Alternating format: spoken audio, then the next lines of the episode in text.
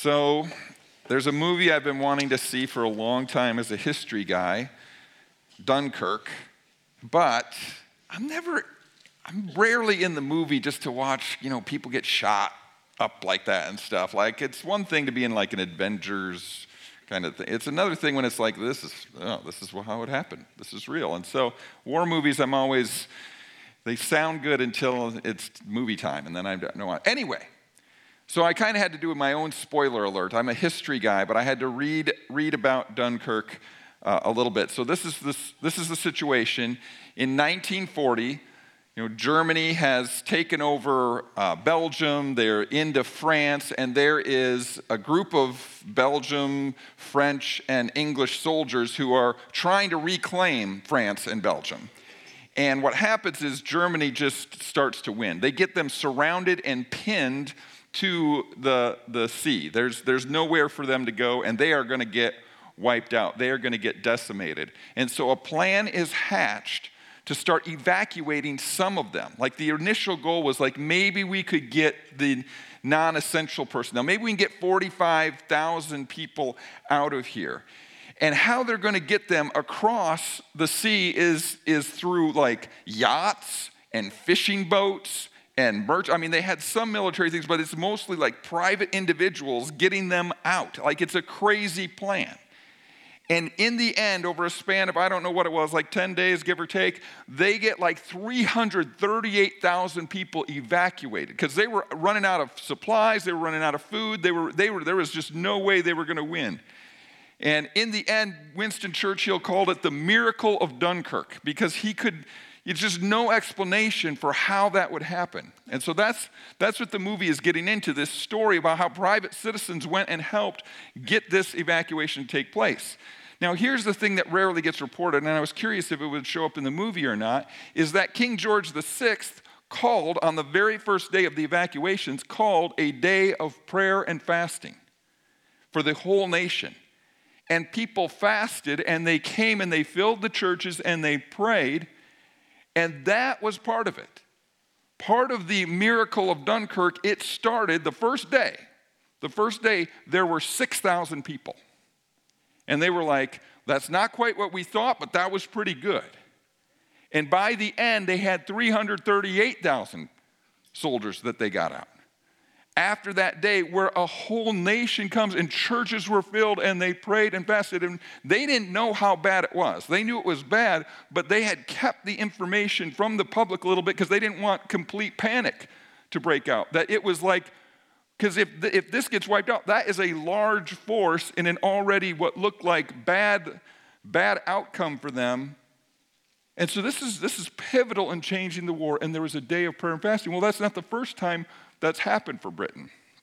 There were multiple other times, and in one of them, if I can get the quote up on the screen, this is a quote from John Wesley's journal. France was going to invade. This is in the 1700s. France is going to invade, and it's not looking good. French is stronger. They're going to invade Britain. And so there was a day called the day of prayer and fasting. And here's what John Wesley, how he described it. The fast was a glorious day such as London has scarce seen since the Restoration. Every church in the city was more than full, and a solemn seriousness sat on every face. Surely God heareth prayer, and there will yet be a lengthening of tranquility. A few days later, a week or so later, this is what he wrote in his journal Humility was turned into national rejoicing, for the threatened invasion by the French was averted. There was a time where a political leader in the country of Britain would say, you know what, we need to, we need to call this a day of prayer and fasting, and people would actually fill the churches, they would fast, they would not eat food, and they would pray. And then there were like significant outcomes that happened after the fact. Now, where did they get this idea to fast and pray? Where did they get this idea? Maybe in a thing called the Bible. Now, have you ever heard a sermon on fasting? Have you ever heard a sermon that says, you know what, not just like, hey, way back here they did this thing, but maybe someday we will do this thing? My guess is no. And yet, there are stories in the Bible where. The king knew these stories. The king knew that in Judges, when, there was, when they were losing to the Benjamites over and over, there's a civil war and the group's losing, and they pray and nothing happens. They lose again. They pray, nothing happens. They lose again. They say, We're all fasting. They fast. They hear from God, new direction, and they win the very next day. They know that there's a, a time in Jonah where Jonah says, You guys have you've been evil in every way. This city, this godless city of Nineveh, you've been evil in every way. And the whole place decides to fast. And then God says, I changed my mind. I'm not going to judge. And by the way, Jonah got mad. What? I just told all these people I risked my life, and now you're not going to. Anyway, that's a whole other sermon. There was Esther when a genocide was, was being plotted by the, the number two ruler in the land, in the most powerful country in the world at the time, an empire, and the, the person that wanted to exterminate all the Jews there. And Esther, unbeknownst, or, uh, or maybe he just didn't even care because he had so many different people in his harem, the king didn't know she was Jewish. She's there as the queen. And, and he, but the plan is in effect. They are going to be wiped out. And the, her uncle comes to, es, to Esther and he says, You're there. You could actually say something and do something about this. The only problem is, if she does, the most likely outcome is she gets killed. If she doesn't, she just gets to live in a palace for the rest of her life. But she says, Okay, I'll do it. But you need everybody for three days. Everybody, the whole land. Don't eat, don't drink you need to fast and pray to God. And they did it, and she, instead of getting k- killed, she gets favored, she gets listened to, and the guy that had the whole plan, he gets executed. Also in the Bible. There's Jehoshaphat, where there's a huge army, there's no chance they can win, and their strategy is we're all gonna fast. None of us are gonna eat. And then we're gonna put the worship team out in front, they're gonna sing, they aren't armed, and we're gonna head into battle and totally wiped out before they get there. These are the stories in the Bible. And now, what, the, the, what I want to read today is actually usually the only time, if ever, this gets read in most churches would be on Ash Wednesday. It's from the book of Joel, and I'm going to look at quite a bit of it today, just so you can hear it right from, from itself. So, Joel chapter 1, this is what it says. Verse 2 Hear this, you elders, listen, all who live in the land. Has anything like this ever happened in your days or in the days of your ancestors? Tell it to your children, and let your children tell it to their children, and their children to the next generation. What the locust swarm has left, the great locusts have eaten. What the great locusts have left, the young locusts have eaten. What the young locusts have left, other locusts have eaten. Wake up, you drunkards, and weep. Wail, all you drinkers of wine. Wail because of the new wine, for it has been snatched from your lips. A nation has invaded my land, a mighty army without number. It has the teeth of a lion, the fangs of a lioness. It has, weighed, it has laid waste my vines and ruined my fig trees. It has stripped off their bark and thrown it away, leaving their branches white. Now, skipping a few verses later, there's a similar description up to this point. Verse 11 Despair, you farmers, wail, you vine growers, grieve for the wheat and the barley, because the harvest of the field is destroyed. The vine is dried up, and the fig tree is withered. The pomegranate, the palm, and the apple tree, all the trees of the field are dried up. Surely the people's joy is withered away. So, hard for us to imagine this. We don't live in an agriculture society like they did. It's not like, well, we just go to a different part of the country or world where the food is coming in. Their crops are decimated decimated beyond decimated, and there is no hope. This is a devastating situation. I mean, in our lifetime, the closest we get is these initial months of the pandemic in 2020 where it's unknown. That is that's starting to get there. This is worse.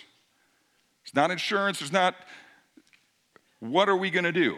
So the prophet says, here's what you need to do. Verse 13, put on sackcloth, you priests, and mourn. Wail, all you who minister before the altar. Come spend the night in sackcloth, you who minister before God, my God. For the grain offerings and drink offerings are withheld from the house of your God. Declare a holy fast, call a sacred assembly. Summon the elders and all who live in the land to the house of the Lord your God, and cry out to the Lord. Let me see here. That's all I'm going to read from chapter 1.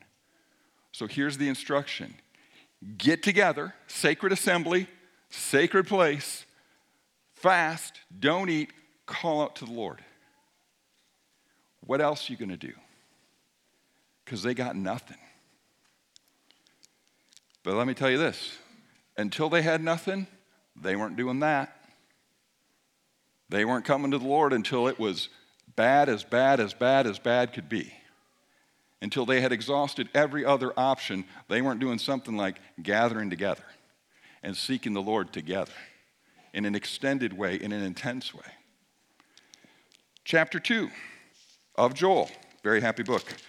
It says, Blow the trumpet in Zion, sound the alarm on my holy hill. Let all who live in the land tremble, for the day of the Lord is coming. It is closest at hand, a day of darkness and gloom, a day of clouds and blackness, like dawn spreading across the mountains. A large and mighty army comes, such as never was in the ancient times, nor ever will be in ages to come. If I kept reading, we would hear about fire and devastation and destruction. It's, all, it's not good. It's not good. Natural disasters, it would all be there. But let's go now to what the result is after even more, even it's just, it's as bad as bad can be at every level. And in verse 12, it says, Even now declares the Lord, return to me with all your heart, with fasting and weeping and mourning. Rend your hearts and not your garments. And this is not an outward show. This is like, come to me with your heart. Return to the Lord your God, for he is gracious and compassionate slow to anger, and abounding in love. And he relents from sending calamity. Who knows? He may turn and relent and leave behind a blessing, grain offerings and drink offerings for the Lord your God. Blow the trumpet in Zion, declare a holy fast. I'm not rereading something I read earlier. This is still, yet again, declare a holy fast, call a sacred assembly. Gather the people, consecrate the assembly, get together Bring together the elders, gather the children, those nursing at the breast. Let the bridegroom leave his room and the bride her chamber. Like, I don't care what you got going on. This is serious. Like, you're on your honeymoon, get back here. Like, we're like, well, I, gotta, I gotta, kind of want to watch a game tonight, so I'm not going to make it. Like, I don't care what's going on. This is serious. Come back together. Come back together. Let the priests who minister before the Lord weep between the portico and the altar. Let them say, Spare your people, Lord. Do not make your inheritance an object of scorn, a byword among the nations. Why should the pe- they, they among the people, why should they say among the peoples, Where is your God? Where is their God? So, there it is. This like call to when it is bad beyond bad beyond bad, pay attention. Have you as a people have you as those who say, yeah, I'm God's people, I'm a Christian, whatever language you want to use, I'm, yeah, we're, we're God's people. Have you as a people gathered together to seek the Lord? To give yourselves wholeheartedly to the Lord as a people? Because if not, blow the trumpet. If not, like, here we go. We got to get together. We got to pray. We got to fast. We got to seek the Lord. We got to give Him our whole lives. That's there. And then right away it switches. Verse 19 The Lord replied to them, I am sending you grain, new wine, and olive oil, enough to satisfy you fully. Never again will I make you an object of scorn to the nations. Let's see your verse. I don't know what else one's I have on the screen. Verse 21. Do not be afraid, land of Judah. Be glad and rejoice. Surely the Lord has done great things. Do not be afraid, you wild animals, for the pastures in the wilderness are becoming green. The trees are bearing their fruit. The fig tree and the vine yield their riches. Uh, I guess I probably didn't have that up there. Okay. Be glad, people of Zion. Rejoice in the Lord your God, for he has given you autumn rains because he is faithful. He sends you abundant showers, both autumn and spring rains as before. The threshing floors will be filled with grain, the vats will overflow with new wine and oil. I will repay you for the years the locusts have eaten, the great locusts and the young locusts, the other locusts and the locusts that swarm, my great army that I sent among you. You will have plenty to eat until you are full, and you will praise the name of the Lord your God, who has worked wonders for you. Never again will my people be shamed. There is a situation beforehand that is the people who say, Yeah, God's our God. Oh, yeah. Yeah, I'm, I mean, I believe in God. I'm with God. but don't actually follow them with their hearts and lives for years. And then destruction comes, and it is bad, and it is rough, and it is difficult. That's what's going on. And that is the situation it's in. And then they turn, they fast, they pray, they seek the Lord with all their hearts, and it's the exact opposite. Like it's as good as it can get good upon good upon good upon good. Is this how it always works? I don't know because rarely do people actually all come together and seek the Lord with all their heart in unity. I mean, that's just, we don't see that enough to know. But there is something to this, like, this is the before and after of, past, of um, fasting and praying together in the midst of a crisis. And there are examples throughout the Bible, examples throughout history where it is how it works. It's like a dramatic shift takes place as a result of a crisis. Now, is this just, I gave you all examples from the Old Testament. Is this just like, yes, back then before Jesus? Well, here's what Jesus says about fasting from Matthew chapter 9. There is in Matthew and Mark and Luke, those are three of the four accounts of Jesus' life that we have in the Bible. This story almost exactly comes up, three in each of those. The difference is who's asking the question. And so the reality is everybody's asking this question. You know what the question they're asking is? Why don't you fast? To Jesus and his disciples. So let me read it. Verse 14 Then John's disciples came and asked him, How is it that we and the Pharisees fast often, but your disciples do not fast. Jesus answered, How can the guests of the bridegroom mourn while he is with them? The time will come when the bridegroom will be taken from them, then they will fast. So, right now, I'm here, I'm in the flesh, it's not fasting. When I'm gone, not here in the flesh, then my followers will fast. Then they will. And then every single time, what's connected, like it's, it's in the text itself, it's not like there's a gap. This is, Jesus goes right on to say this No one sews a patch of unshrunk cloth on an old garment, for the patch will pull away from the garment, making the tear worse. Neither do people pour new wine into old wineskins. If they do, the skins will burst, the wine will run out, and the wineskins will be ruined. No, they pour new wine into new wineskins and both are preserved. There's something about there's a new thing happening. Now, connected to this idea of my disciples will fast is there is something new that's going to happen on the other side of it, in the midst of it. And that is also true in the Bible. So Nehemiah is, is called, the people of God have been removed from Israel, from Jerusalem and they are able to be brought back in a remnant, but it's not good. And Nehemiah comes back, and he's a leader that builds up the wall of Jerusalem. And after that wall is done, he does a fast. It's not because of the crisis, he's already fasted because of the crisis. It's a fast, it's a different fast. They have stabilized. And now he says, We're all going to fast because we're going to seek the Lord. And they pray because a new day is coming, because we're doing a new thing. Now, Moses fasted for 40 days. When he fasted for 40 days, the end result was he brought the Ten Commandments. He said, There's a new way we're going to relate to God. We have this law now. This law is going to guide us, and he has these promises for us. It's a new day. Elijah fasted for 40 days, and at the, at the end of the 40 days, God showed him, You're not all alone. There are other people. Let me show you this is going to be a new leader, and this is going to be a new commander, and this is going to be the prophet that takes your place, because I'm going to do a new thing. Jesus fasted for 40 days. When he got done fasting for 40 days, the spirit, the, the power of the Spirit was on him, and that's when we get the recordings of all his ministry. Before he fasted for 40 days, we have no recordings in the Bible of, of him ministering, other than teaching as a 12 year old in the temple. But he returned in the power of the Spirit, and he had authority when he taught, and he did miracles. That all happened after his fasting. The apostles in the book of Acts, they are fasting and worshiping and praying, it says, and God, they hear while they're fasting together as a group, They hear, set apart for me Saul and Barnabas. They set apart for them, and then they go on to be missionaries to people who had never heard about God, to the Gentile world. They did a new thing. So here's what I'm saying fasting is something, fasting, when done collectively, is something that can be in response to a crisis. It can be in response to being like, I am stuck. We are stuck. We need something, we need, I got, I'm, I've run out of every other option. So I am going to fast. I'm going to just say, God, I need you with everything I got. Fasting is also something that says, I sense God is going to be doing something new. He's going to do a new thing. He, we're in the midst of a new thing, and He wants to release newness.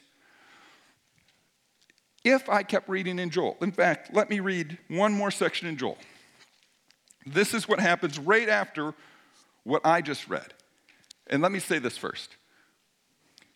If what I read in Joel, I'm sure some of you glazed over. I typically glaze over when somebody's reading a long passage to me. And when it's about like pomegranates and fig trees and things like that. But anyway, here's what that's getting at. In the old covenant that started with Moses, there was a promise. And if the old covenant is fulfilled by his people, the promises were you will be in the land. And when you're in the land, you will receive blessing, you will receive abundance, you will be blessed in the land, people of Israel, people of God. The blessing, the covenant is about in the land. Jesus came to bring a new covenant. So, with that in mind, here's what verses 28 through 32 say. And afterward, in a new covenant, I will pour out my spirit on all people. Your sons and daughters will prophesy, your old men will dream dreams, your young men will see visions. Even on my servants, both men and women, I will pour out my spirit in those days. I will show wonders in the heavens and on the earth blood and fire and billows of smoke. The sun will be turned into darkness and the moon to blood before the coming of the great and dreadful day of the Lord. And everyone who calls on the name of the Lord will be saved. For on Mount Zion and in Jerusalem there will be deliverance as the Lord has said, even among the survivors whom the Lord calls. So,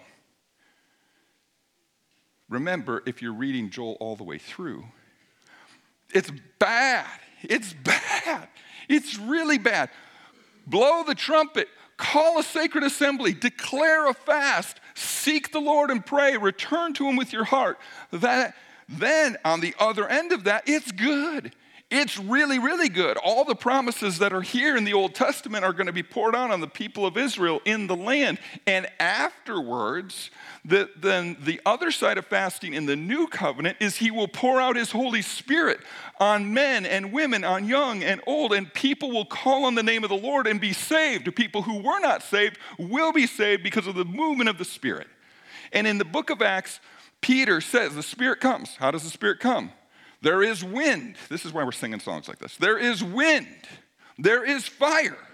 And that people think they've had too much wine. They have had a lot of wine, but it's the wine of the Holy Spirit. It's the new wine that Jesus was talking about. That's what's in them. And in the midst of that spirit being poured out, people are saying, What's going on?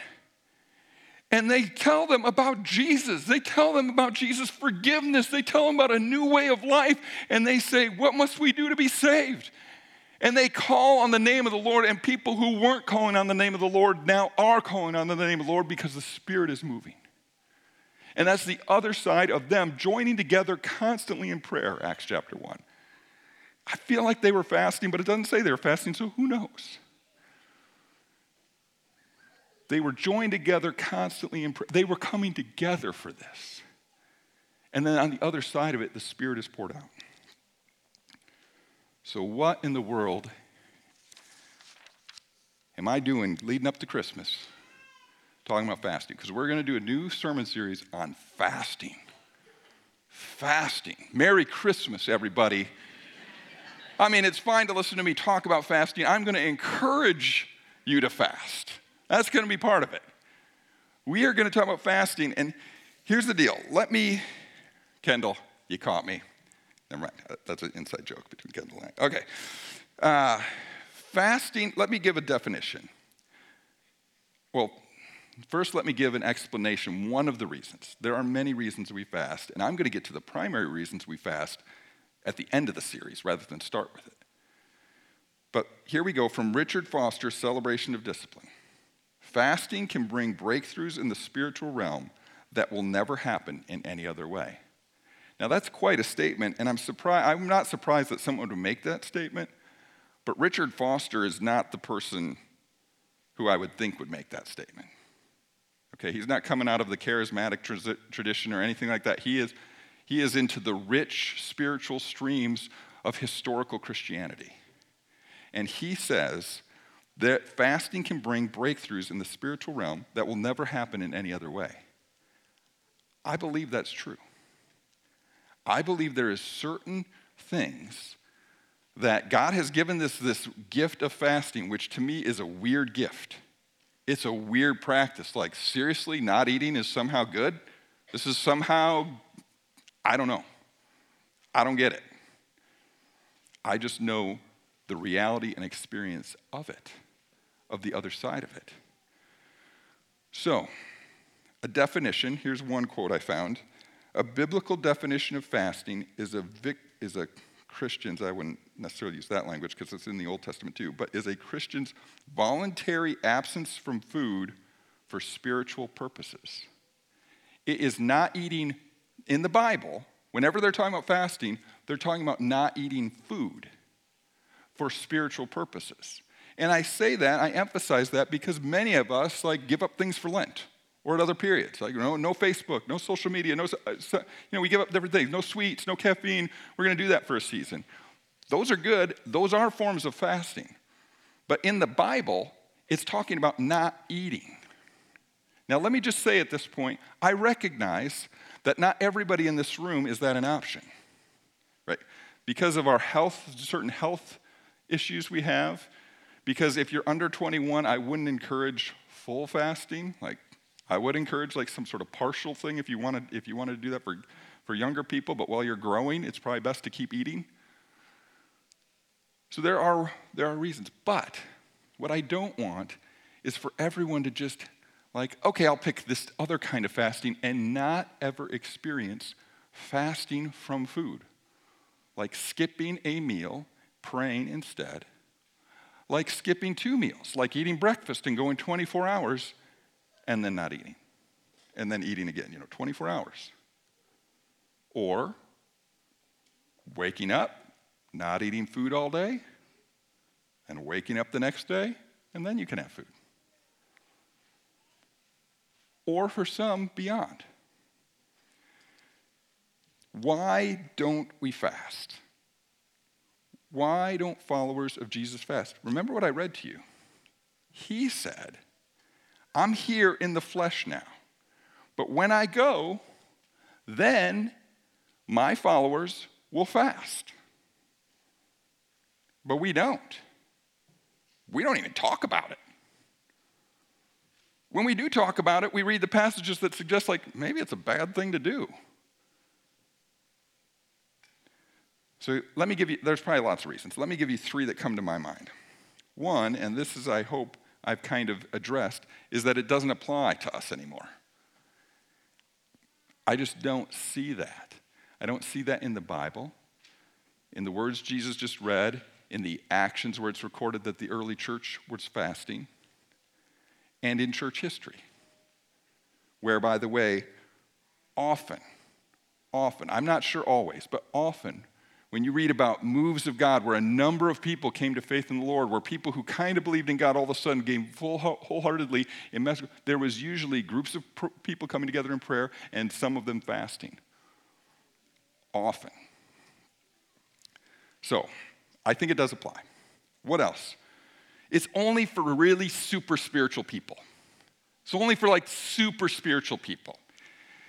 Let me tell you, if you're waiting to be spiritual enough, like all of a sudden, like, I am now I I think I'm spiritual enough. I can handle fasting.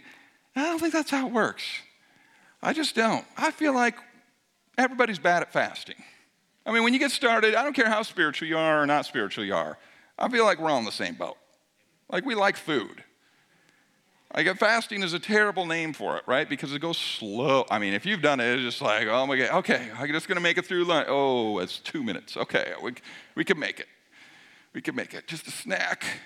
I fasted between snacks. Is that good enough? So it is not for really spiritual people. And in fact, that is one of the things we read in the New Testament.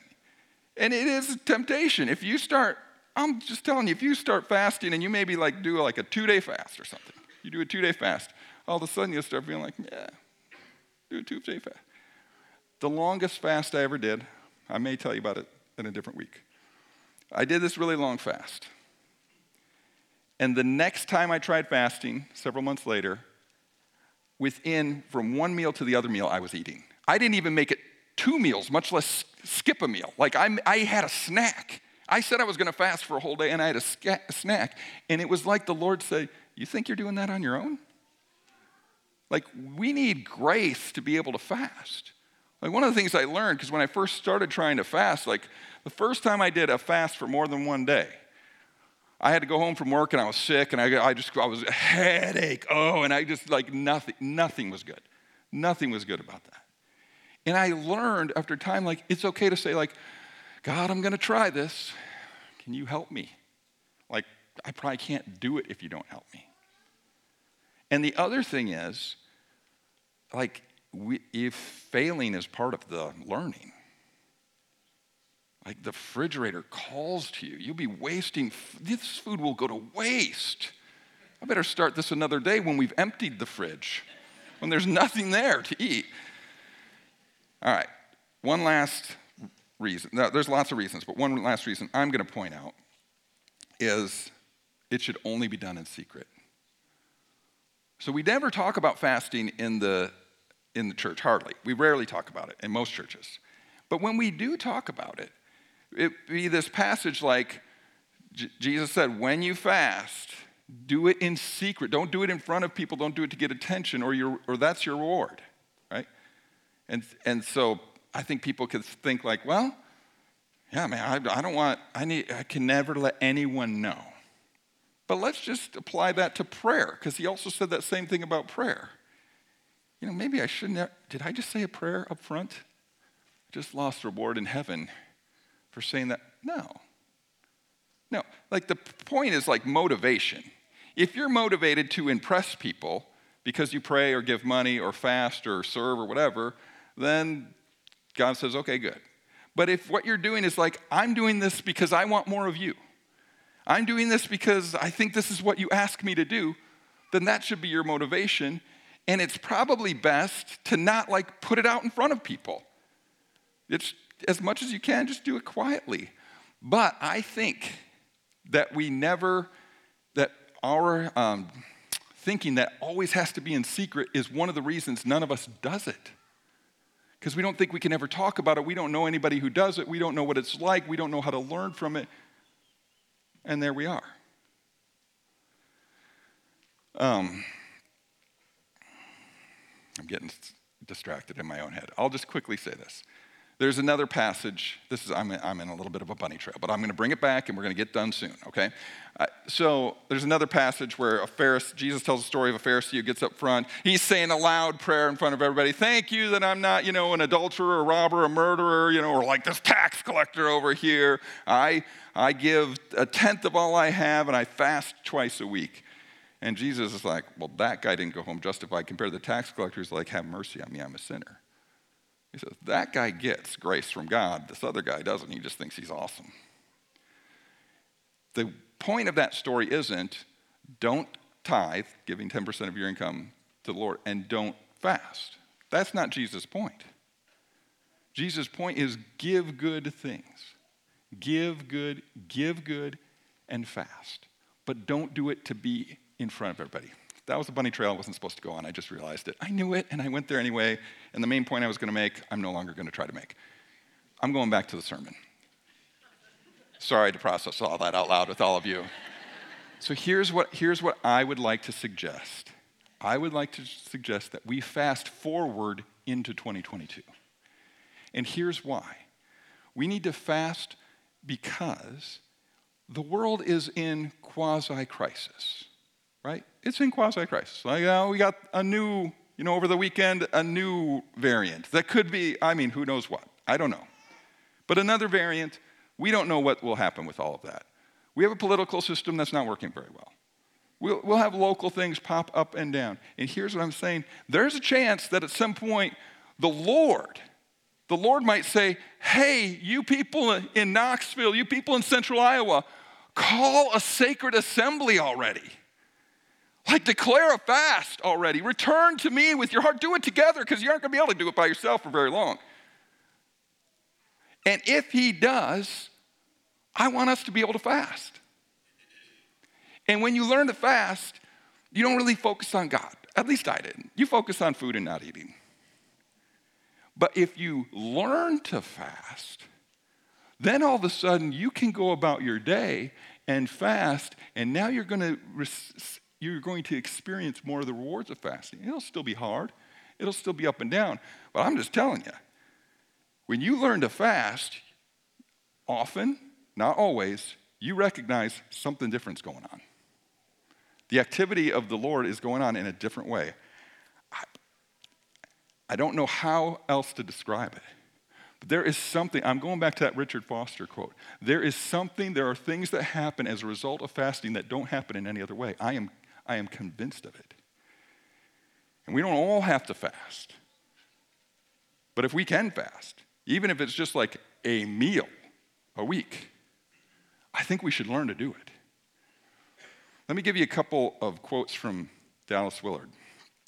These are my last two quotes. Actually, fasting is one of the more important ways of practicing that self denial required of everyone Jesus says to everyone, anyone, anyone who wants to follow me must pick up their cross daily, deny themselves, pick up their cross daily, and follow me. Anyone who wants to be my disciple, that's what they do. Anyone. So everyone is supposed to do self denial. It's required of everyone who would follow Christ. But in fasting, we learn how to suffer happily as we feast on God. And it is a good lesson because in our lives we will suffer. Now, watch this quote from him persons who are used to fasting, who have learned to fast as a systematic practice, will have a clear and constant sense of their resources in God. They will recognize the words of Jesus I have food to eat that you don't know of. Like, man does not live on bread alone, but every word that comes from God, you really learn that when you actually haven't eaten for a day. And that will help them endure deprivations of all kinds, even to the point of coping with them easily and cheerfully. I do think I've talked about this a number of times about how I was, you know, my, in my teenage years, I'm, you know, if I didn't, if I was in a bad mood, my mom was just like, feed him, feed him. And I kind of, I heard her telling people about that. And I, I just know when he gets grumpy, you just feed him. And I was sort of like, oh, so it's like an entitlement. Like when I'm hungry, then I'm mean. And I'm hungry, I'm grumpy. You know, I'm just hungry and then I fast. And I learned to fast. And then you have your kids show up at the table and say, I'm starving. I haven't eaten in a couple days now.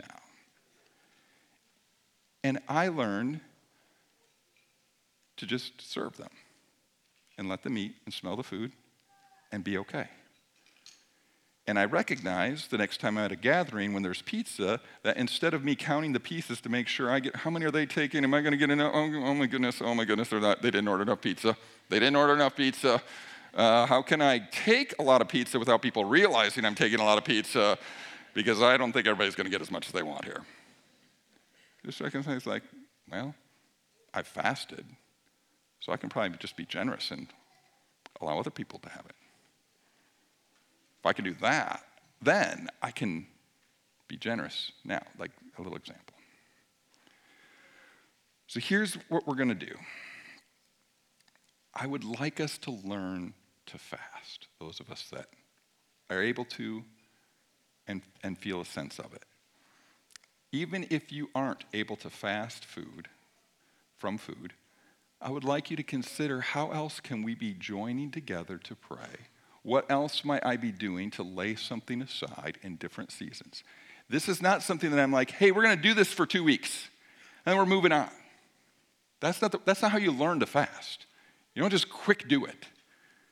I mean, you can, it just doesn't work as well. So I would like us to head into the end of the year, head into the beginning of 2022, and practice fasting. Learn to fast. Try it. Let's try it. In the middle of that, let's feast. It's Christmas time. Let's feast. But let's learn to fast. So here is a, a few ideas.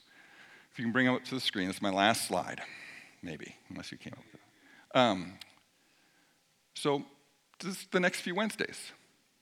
You could pick a different day, you could pick a different time, but if we're if we're trying like some sort of like we're kind of fasting together, then it's important. It's not just not eating, like, and it's not dieting. It is fasting and praying. I'm less of the physical in me, trying to lean into more of the spiritual. Because most of my life I do the other way around. I starve my soul and I fill my belly. And this is supposed to be trying to bring a little balance to that. So on Wednesdays, we'll have, maybe have a sign up there, you can just figure out if you want, but either this space will be available with worship music playing or upstairs will be available at 6.30 we'll do our upper rooms where you can come and go when you want but at 6.30 live music will start up there. The prayer room will still be if you want to sign up or if nobody's in there you can still use that if you want to just kind of be by yourself. But that's the time so maybe maybe you would not eat a meal and before you re-eat a meal those of you who have the schedule that can make this work you come here to pray now, again, you can do this a different day. You can do this without coming to church. We're just trying to help make a way. When I have it in my schedule, when I have a place to go, I tend to do better than when I don't. So, that is something to consider. Don't eat a meal, or try not eating two meals. Don't think, it, it may happen, it occasionally happens, but don't think your first few times fasting you're just going to feel a lot more spiritual you might recognize how not spiritual you are. But we're learning. We're learning. Do you have those apps? Otherwise, I can just talk about them. Just, just on a completely different note. I, I just, not completely different, but something else you could do to get, man does not live on bread alone, but every word that comes from the mouth of God. And we, we most of us don't read this, hardly. And maybe some of us just aren't readers or just we, it doesn't work. I've introduced this before the Lectio 365 app. It's about 10 minutes. Now they have a morning and an evening. You can do it whenever you want, and you can only pick, you can pick just one of them if you want. But it is a way to get God's word in your head and in your heart. Lectio 365 app. L E C T I O 365 app. And you just have someone kind of reading it over. You can read it on your phone or you can just listen to them reading it. 10 minutes.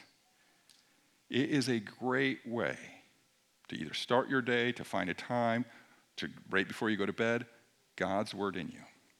And starting tomorrow, they have a Lectio 365 app for families.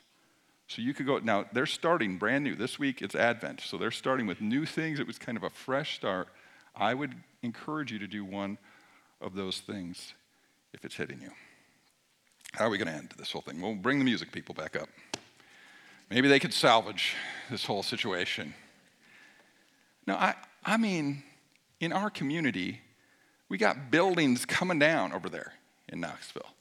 In our communities, we got a Pleasantville Youth Initiative working on a new, new building out there. We have a new middle school going up. We have things happening. There is a newness. We are leaving a denomination and entering a new, new situation. Like there is a newness coming. And God says, God, Jesus says, like, hey, they will fast. And then you want to know what? You can't put old wine into new wineskins. I want to do a new thing. And that somehow comes together. God's best days for Knoxville, for Pleasantville, for Melcher. I think, I mean, Melcher. If the best, Melcher had some good days. All these towns have had some good days. But if the best days for Melcher are still coming, it will be a work of God. I think he wants to do works. I don't think he's done. I don't think he's like, ah, I'm just waiting. We'll send Jesus in a while, but I hope they all coast until then. I think he wants to do works among us. And he's looking for people who will say, I will empty myself, fill me up. We want to be part of your works. Let's pray.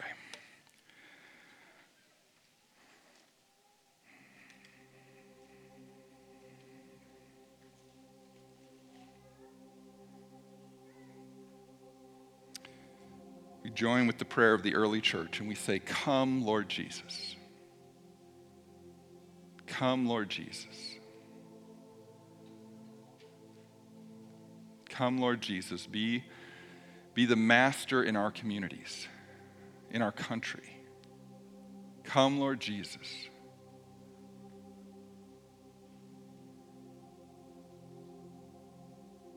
We want to be alive in you. We want spiritual vibrancy. We want to see things that only you could do happen.